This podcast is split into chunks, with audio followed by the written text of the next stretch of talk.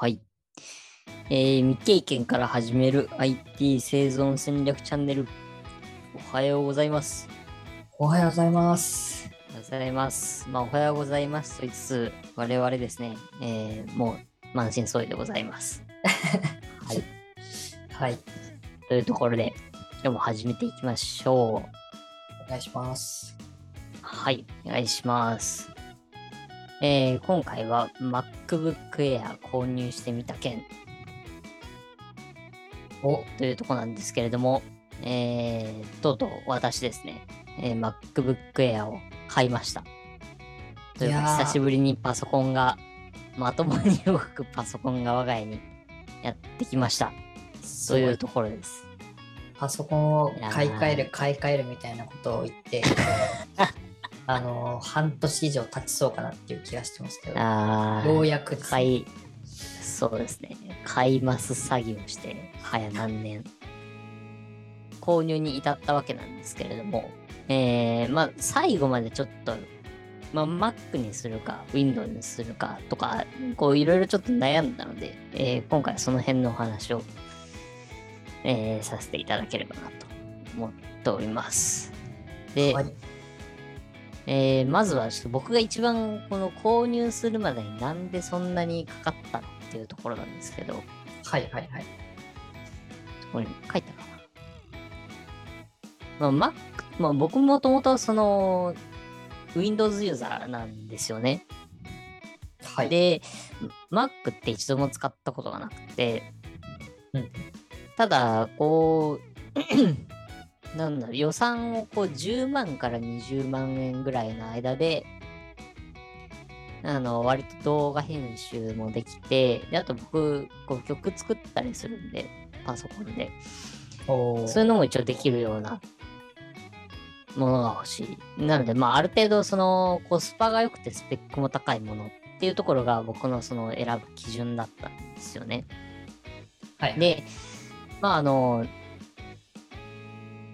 Mac であれば、あの、M1 があるから、それはコスパいいな、っていうのは思ってたんですね。で、ただ、ちょっとゲームしてえなっていうのがあったんですよね。パソコンで。あーなかなかそれだそとの、Mac だとなんかゲームしづらいとかありますよね。そうです、そうです。ただ、その、優先順位的には低いものの、あの、ゲームしたいっていうのがちょっとあったんで、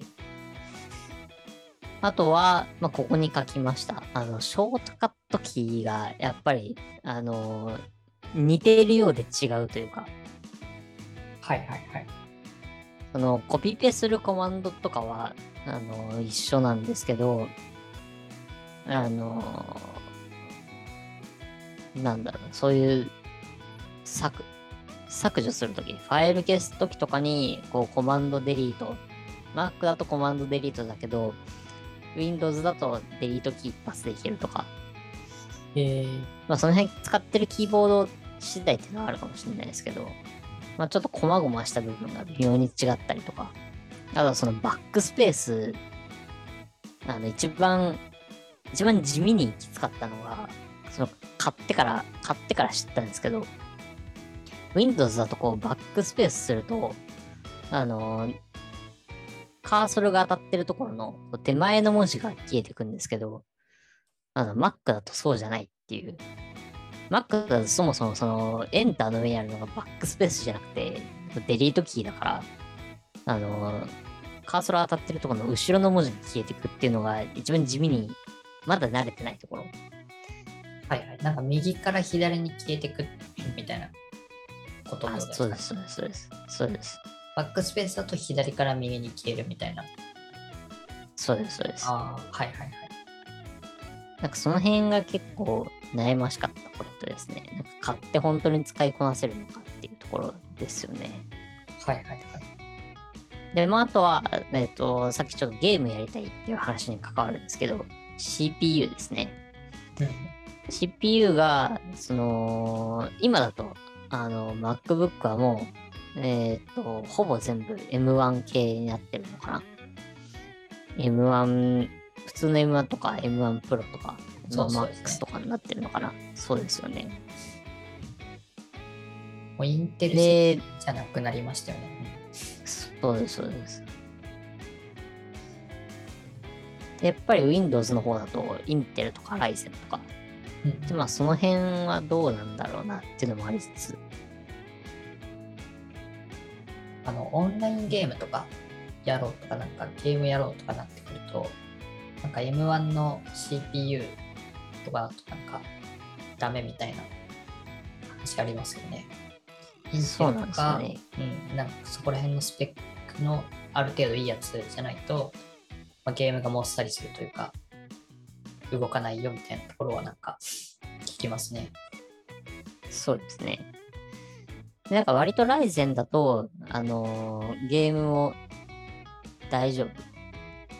全然大丈夫なんですけど、そう。っていうところで、まあやっぱり市場見ると、どうしてもインテル、ライゼンってなるともう Windows っていう風になっちゃうから、そこはね、ちょっと悩ましいところでしたね。でも実際に迷った PC がこいつですね。まあ、これですまあね。高いですね。そうですね。ASUS の、まあ、ゲーミングノートですね。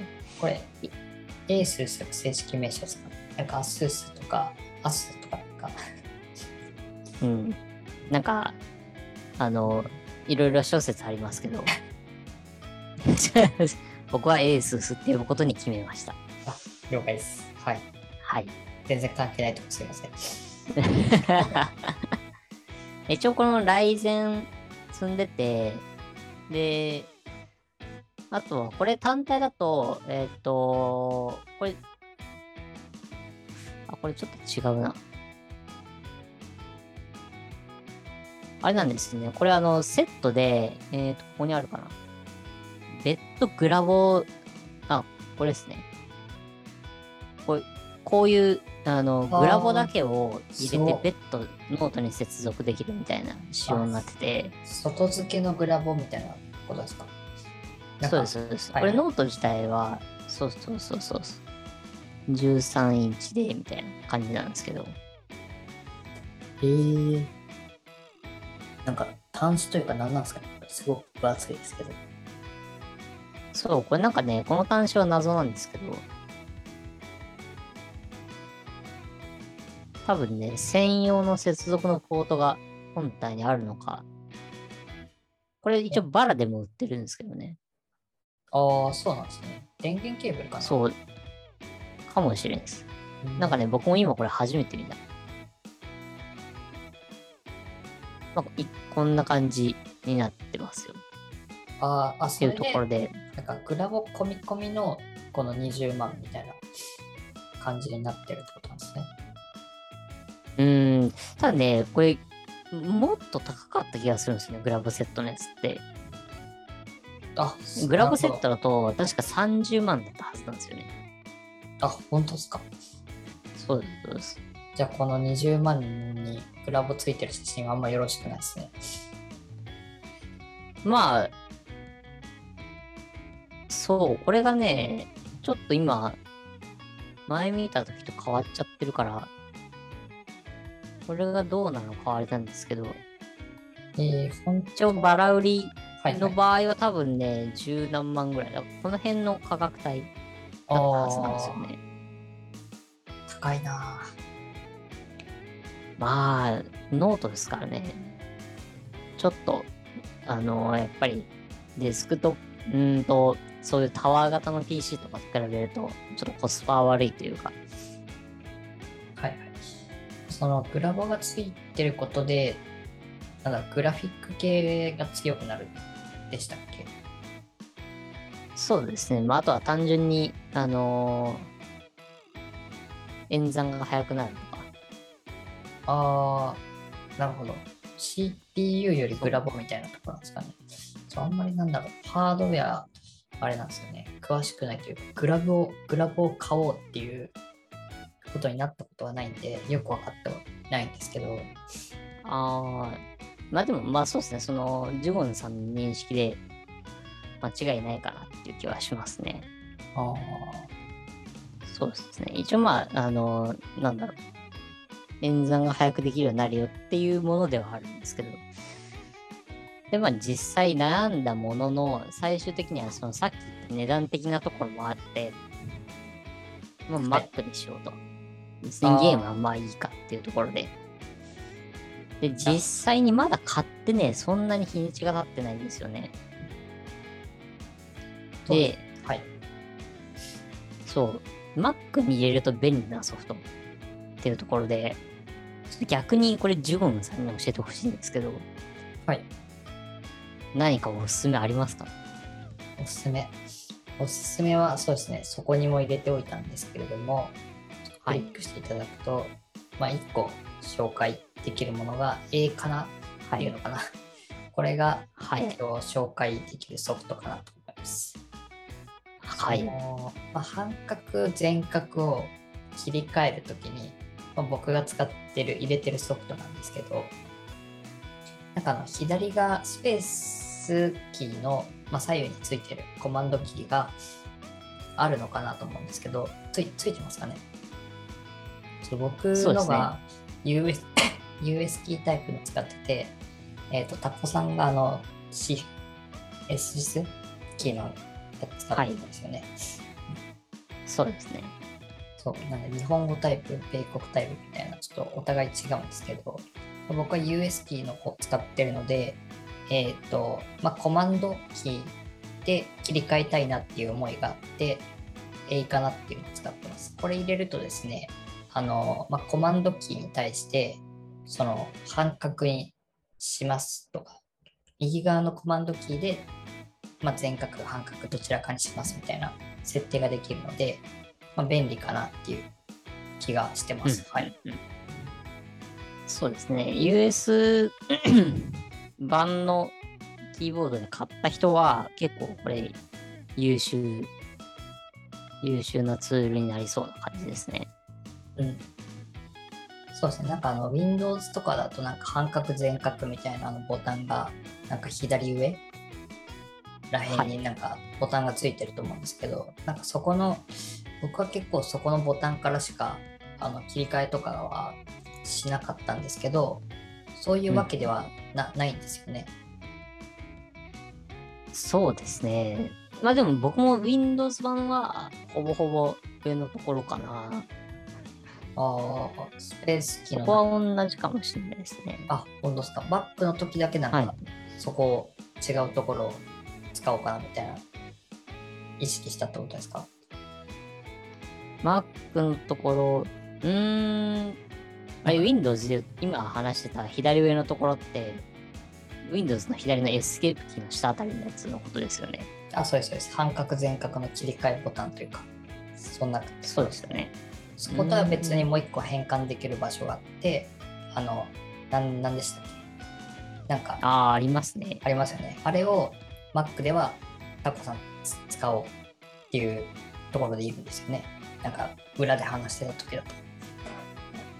うーん、まあ、どうだろうな。なんかもうそもそもその Windows でこれに当たるキーがなかったんで、ああ、そう、確かにそうですね。そう、Mac ではもうそう、この、あの Windows でいうとこのエスケープキーの下の半角全角漢字のキーがなかったんで、もうその 日本語版の Mac のキーだと、スペースの両サイドにあるやつしかないなと思って。っていうので、まあ、やむなく、やむなくというか、もう、選択肢なしみたいな感じでしたね。あーこコマンドキーとはまた別のキーキーがついてるってことですか？あ、そうですね。カナとエースのキーがスペースのサイドについてるんで、ああ、なるほど、なるほどな。じゃあ、そうですね。US 版じゃない人は、そっちだけでいいかもしれないですね。これ US 版特有の ソフトになるってことなんですかね。うん、と思います。まあ、あとはその、ワンタッチで切り替えれるっていう意味では、あの、日本語キー使ってる人も、ええかな、このツール使うといいかもしれないです。その、日本語版の方だと、カナとエースのキーって別々になってるんで、うんうんなんかその、エースにしたかったら左側を押さなきゃいけないって、カナにしたかったら右側を押さなきゃいけないっていう、ちょっとその、なんだろう、あの、使い分けがすくなってくるから。あ、でもこれは英かな？でも一緒なのかな？左のコマンドだと日本語になるとか。ああなるほど。そんな感じなんですね。あーあ、じゃあ本当にあれですね。US キーの人向けのソフトって感じですね。うーん。そうですね。なかなか、うん、な慣れたら便利だなっていう気がするんですけど、そこまでこれが、なんだろう、便入れた方がいいですよっていうほどなのかなっていうところありますね。ああ、でもやっぱりなんかそのキーの見た目とか、その、なんて言うんでしょう、実際その US 使いたいっていう方結構いらっしゃるじゃないですか。はいはいはい。だから結構いいんじゃないかなと思いますね。なんか僕は割と需要あるんじゃないかなと。まあ、またね、今後その便利なソフトあれば、皆さん教えてくださいっていうところで。そうですね。はい。で、あと、まあ、Windows とのこう違いで違和感、まあ、その、ショートカットキー以外のところなんですけど、やっぱ右クリックないのすごい辛いです。ああの、オプションで出したりとか、その、えっ、と、2本指でクリックして出したりとか、はい。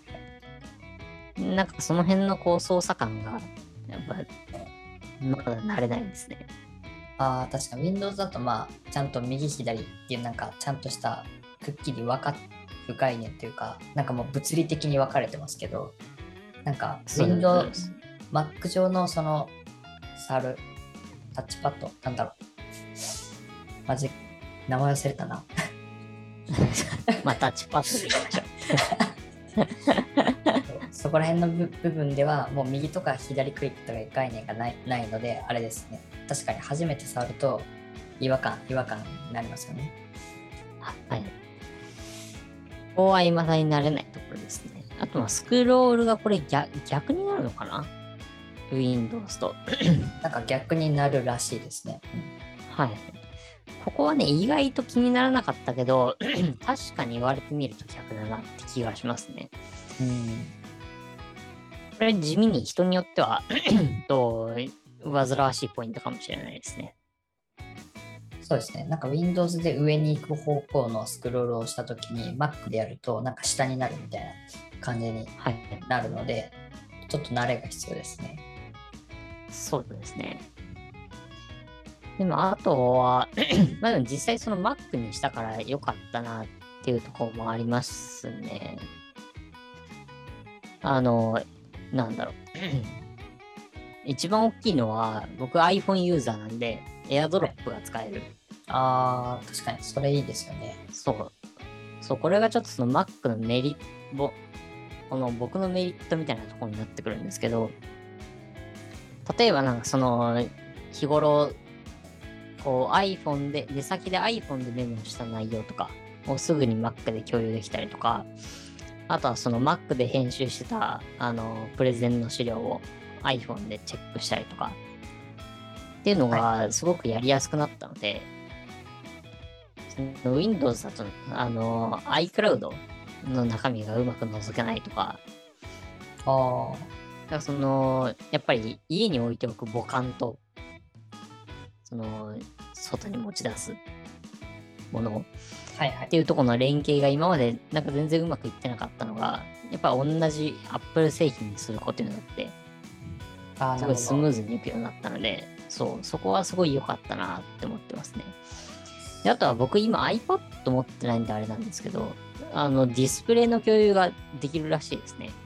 あーそうですねこれは僕は一応 iPad Air あるんですけどこれ使ってると、まあ、普段は iPad として使ったりもできるんですけど、まあ、その MacBook 上の、まあ新しいディスプレイとして2つ目の画面ディスプレイにすることができるっていう機能ですねこれは。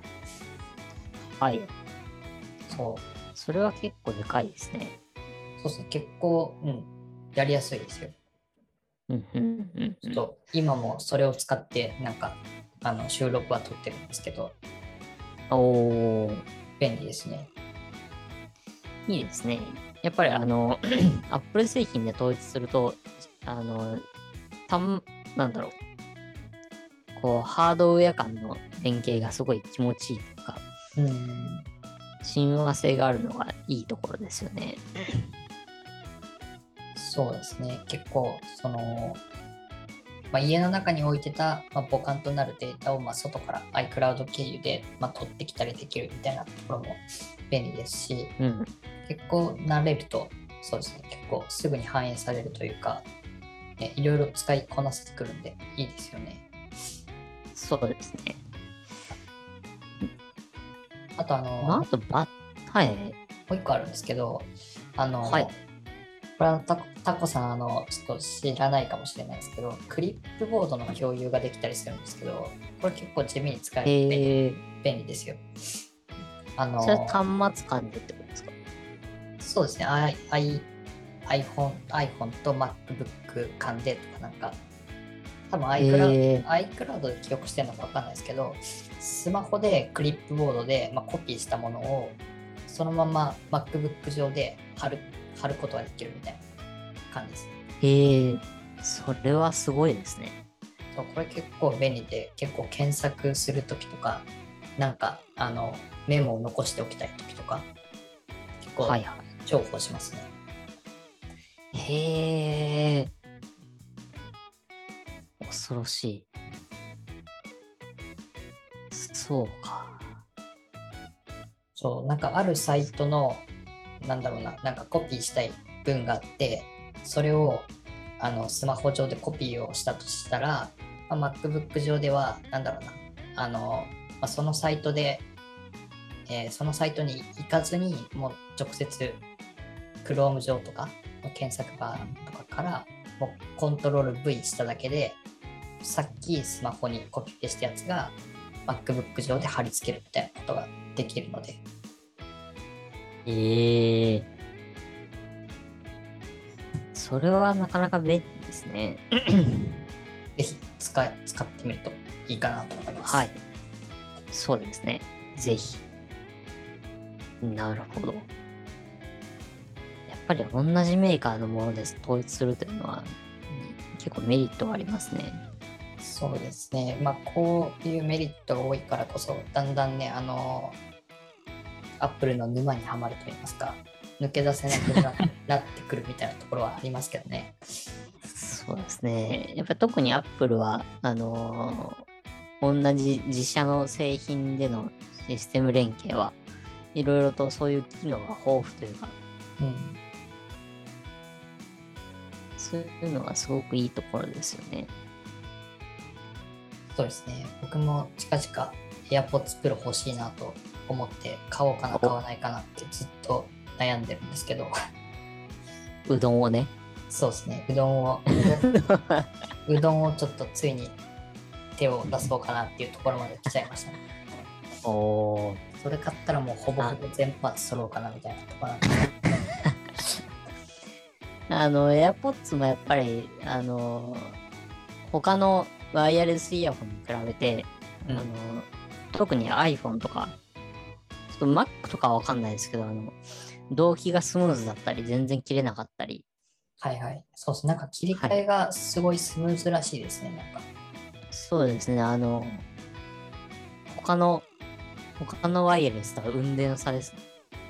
そうですね。なんか Mac で流してた iTunes の曲をまあスマホから流すと Mac のが消えて、なんかスマホから流れたりとか、かだいぶシームレスになんか接続できるらしいですね。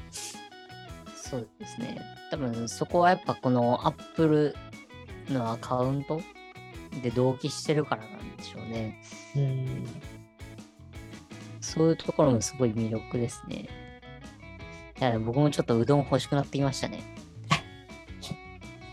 そうですね。うどん、本当は一番新しいうどんのレビューができたらいいんですけど、なんか、あれも秋とか、秋とかにもしかしたら新作出るかもしれないみたいな感じなんですよね。今のところ。そうですね。す、あれ、そうですね。結構秋に新製品出るっていう僕勝手なイメージ、あんまり詳しくないですけど、イメージがあるんで、そう。で、ちょっとこれまたあの、この下の話になってくるんですけど、まあ僕 MacBook Air 買ったものの、また新い。しいのが出るらしいという確かに。M リーク情報が出てる。うん。そうです、そうです。ちょっとね、それは 知ってはいたんですけど、ちょっと我慢できなかったっていうところで、そうですね。まあ確かに。買いたい時がもう買い時ですから、ね、買うしかないですよ。はい。そうですね。でも新しい MacBook は、あのーなんでしょう、新しい iMac みたいに、あの、カラー、カラー張りが豊富らしいですね。どうもリークの画像を見てると。あ、そうなんですね。えー、そうです、そうです。だ結構あの女性の方とか、あとはそのシルバーとかあんまり好きじゃないんだよねっていう人は、新しいの待ってもいいかもしれないですね。ああ、なるほどな。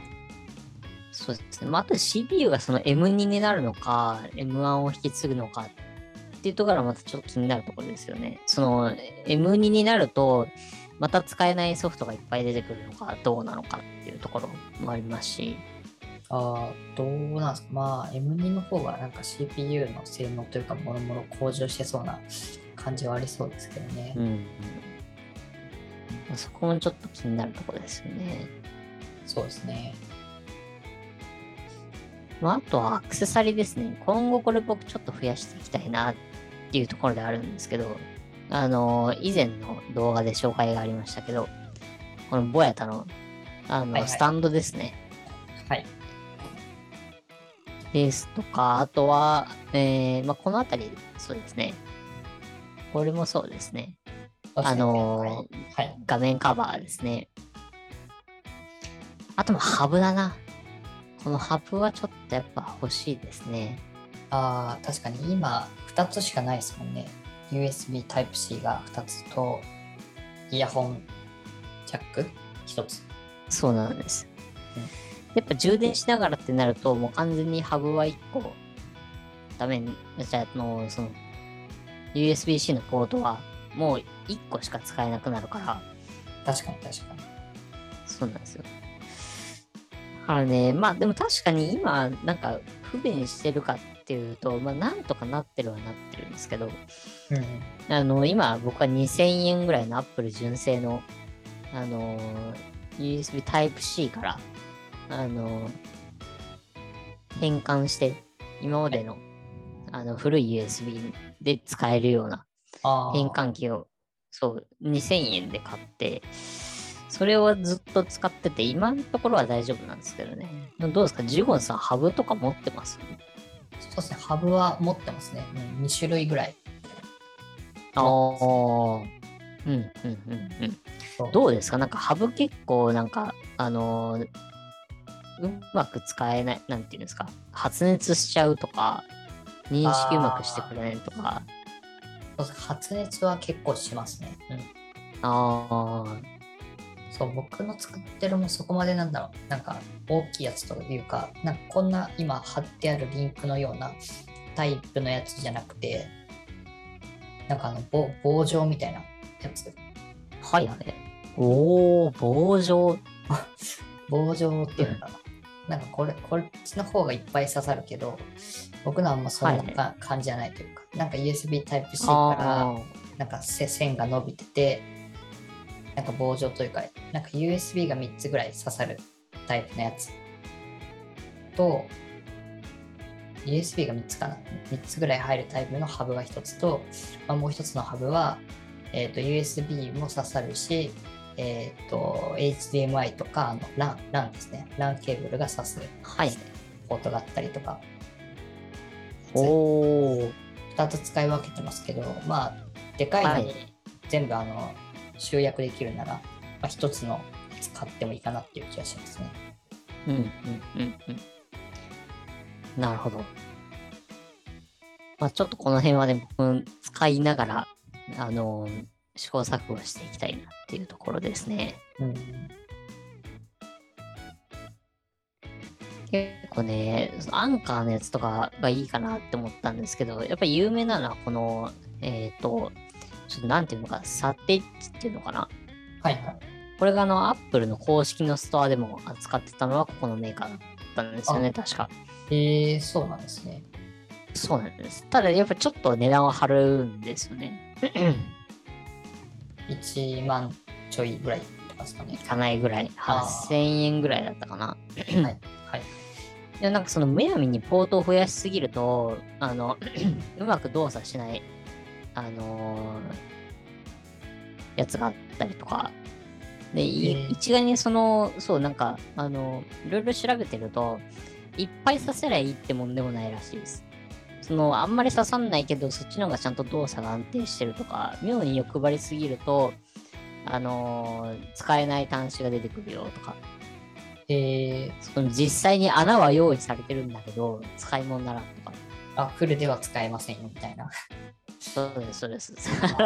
こっち刺すとこっちがない。まあ、それ初期不良レベルの話なんですけど、結構そういうのが多いらしいんで、はいそこは注意が必要かな、というところですね。はい。はい。まあ、またこんな感じで、あの今回は初めて買いましたっていうところなんですけど、えーまたもうちょっと使い込んでね、何かお話しできることあればいいかなと思っておりますので、うんうんうんはい。今後ともよろしくお願いします。私の MacBook を。というところですね。えー、ではまあ今日はこんな感じですかね。そうですね。うん。はい。えーこのチャンネルではですね、えー皆さんからの、まあ、こういったものを紹介してほしいとか、えーこういうこと知りたいっていうような、えーご意見は、あのー、Twitter の DM の方かな。でも受け付けてますので、えーそちらまでご連絡いただければなと思います。えーまた YouTube のチャンネル登録と、えーいいねボタンもぜひお願いします。というところで、今日はありがとうございました。ありがとうございました。